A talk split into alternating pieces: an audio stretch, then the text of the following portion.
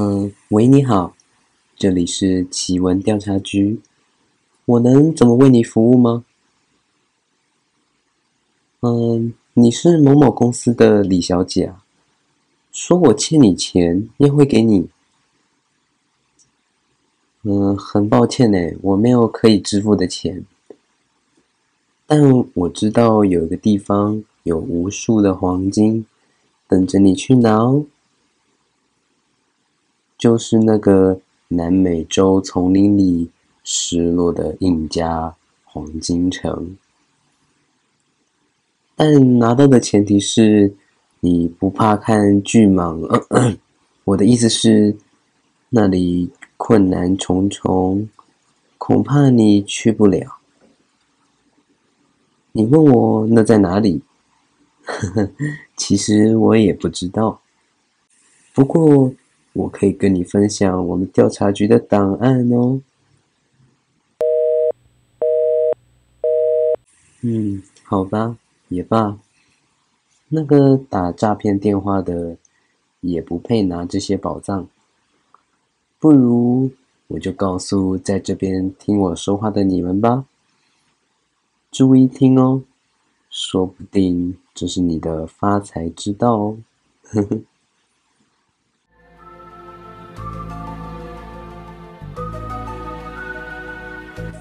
奇闻调查局 UMA 档案：失落的黄金城。UMA Unidentified Mysterious Animal 是人类认为可能存在的神秘生物。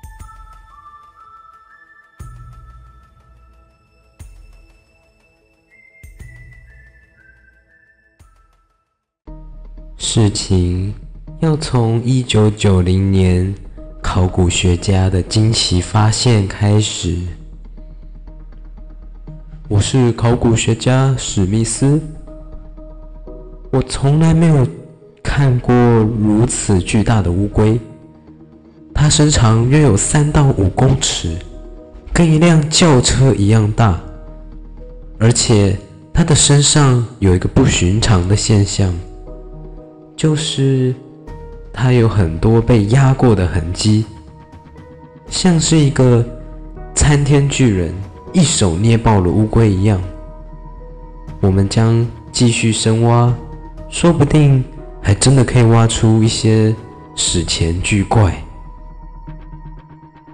直到三年之后，一名叫珀西·福赛特的探险家。给出了一个解释：捏爆巨龟的东西还在，那是一条史前巨蟒。哼，比起什么参天巨人，这个解释才是合理的。不然你们哪一个考古学者去找一个巨人给我看看呢？珀西的这个解释马上被许多媒体跟作家联想到上古。印加文明的黄金城传说。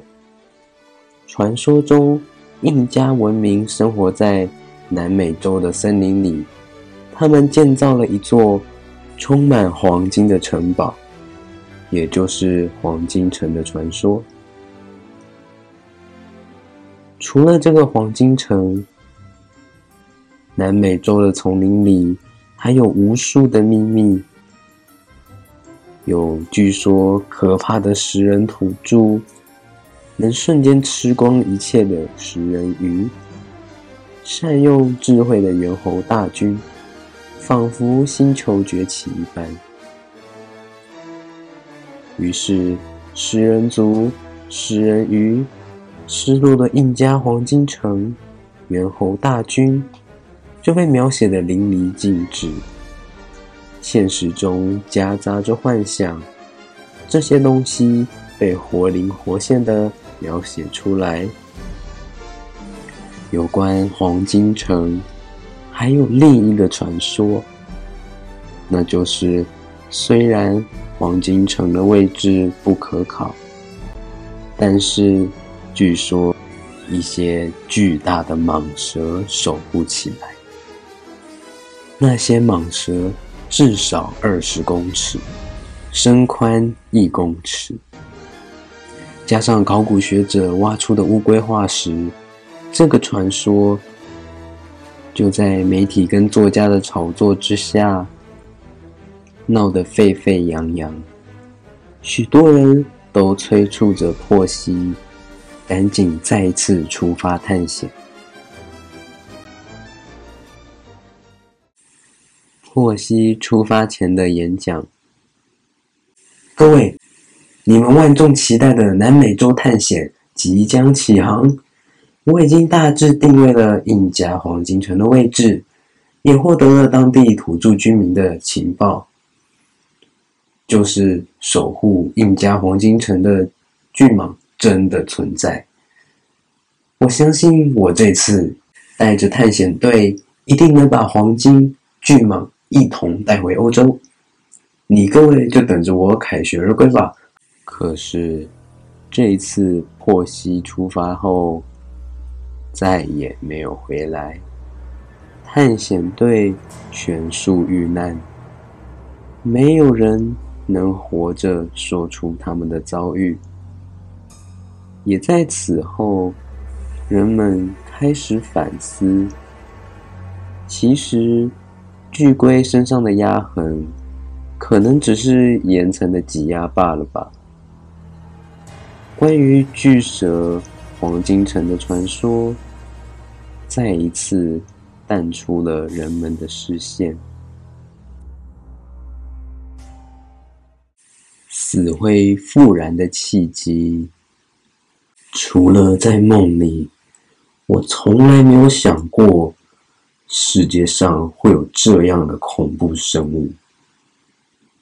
二零一一年，古生物学家贾拉米洛对着记者说了这么一段话：事件要从二零零二年说起。哥伦比亚的煤矿坑中有一些化石露出地面，考古学家到了之后。挖出了远古植物，并再一次挖到跟轿车一样大的巨龟。另外还有恐龙体型的巨鳄，还有一些很奇怪散落的脊椎骨。接着就是贾拉米洛跟他的团队赶到的时候。他们确认了这是一个古新世的热带雨林遗址。古新世指的就是恐龙灭绝之后的六千五百万年前，到变成哺乳类统治的五千五百万年前之后，他们研究挖到的化石，但始终无法确认那个神秘的脊椎骨到底是什么东西的化石。因为除了脊椎骨，没有找到任何其他相连的肋骨或是其他骨骼组织。直到一位贾拉米洛的学生随口一说：“这一定是蛇骨啊！蛇骨很脆弱，加上肋骨是由结缔组织连在一起的，一定很容易丢失。”贾拉不敢说的推测。就这么被学生点出，于是贾拉联络了远在美国的蛇类研究权威人士，他对着镜头大声说：“快看我的巨蟒！”呃，嗯，哦，不是，他先拿出了一个比较大的现代蟒蛇脊椎骨，专家便说：“呃，这块化石虽然蛮大，但还在合理范围内了。”接着，贾拉拿出了一个大两三倍的那块化石之后，对着专家说：“这个才是我挖到的巨大化石。”专家则立刻说：“我坐明天最早的飞机过去。”接着，就有了二零一一年贾拉的采访，同时。一个十五公尺的巨蟒模型正在展出，这可不是科幻电影广告广场，而是按照化石比例复刻出来的仿真模型。而那个一百年前闹得沸沸扬扬的传说，看来不是空穴来风。而遇难的珀西探险队，是不是真的遭遇了巨蛇攻击呢？而这个被挖出来的史前巨蛇，被命名为泰坦巨蟒。那为什么会有泰坦巨蟒、史前巨鳄、巨龟这么大体型的爬虫类动物呢？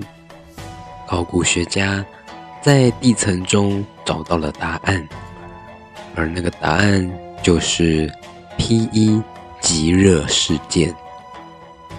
P 代表古新世，一代表始新世，也就是。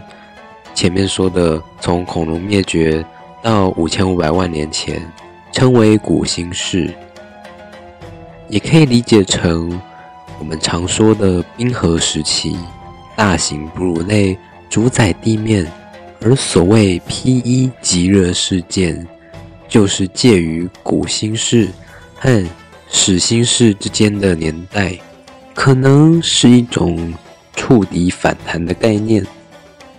地球在长时间的寒冷之后，突然急速升温，温暖到连南极都有了热带雨林，而那些体型太大、散热不易的哺乳动物就慢慢灭绝了，只剩下小型的哺乳类。可是爬虫类却恰恰相反，它们可是变温动物。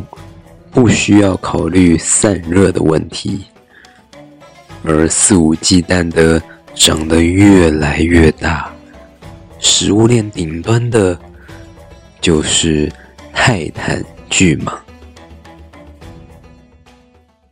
泰坦巨蟒曾在多年前一个满是泥泞的丛林中，悄悄地潜入水中。开始了一段恐怖统治，它会从水中深处突然袭击一只四公尺的巨鳄，鳄鱼会反击性的咬一口，但下一秒就被泰坦巨蟒缠住，一瞬间就压碎了鳄鱼的一切骨骼跟内脏。至于没有咀嚼就吞下巨鳄的巨蟒，连肚皮都不会鼓起来。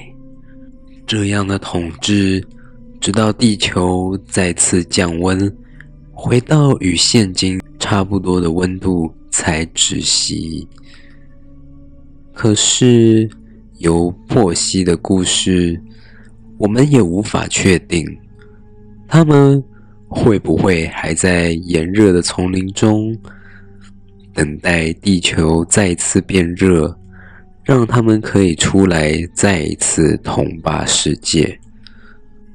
有关巨蛇的传说，也不仅止于印加文明的黄金城，世界各地的民间传说都有巨蛇的踪迹。授予法老王权力的是一条巨蛇。印度教跟佛教传说蛇神纳迦，中国古代的巨龙原型也是巨大的蛇。另外还有玛雅文明信奉的羽蛇神，也有传说蛇会躲在地热附近修炼，等待修炼几千年之后成为人形。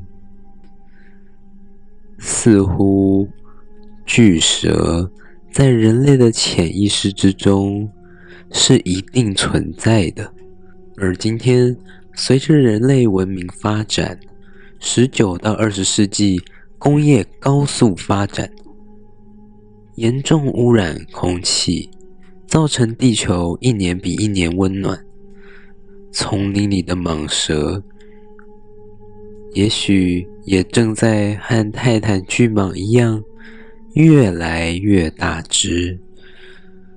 谁知道会不会某日，我们再一次遭遇这类恐怖的爬虫类呢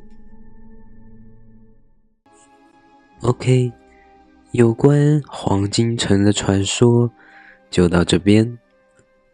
你相信这个古老的印加传说吗？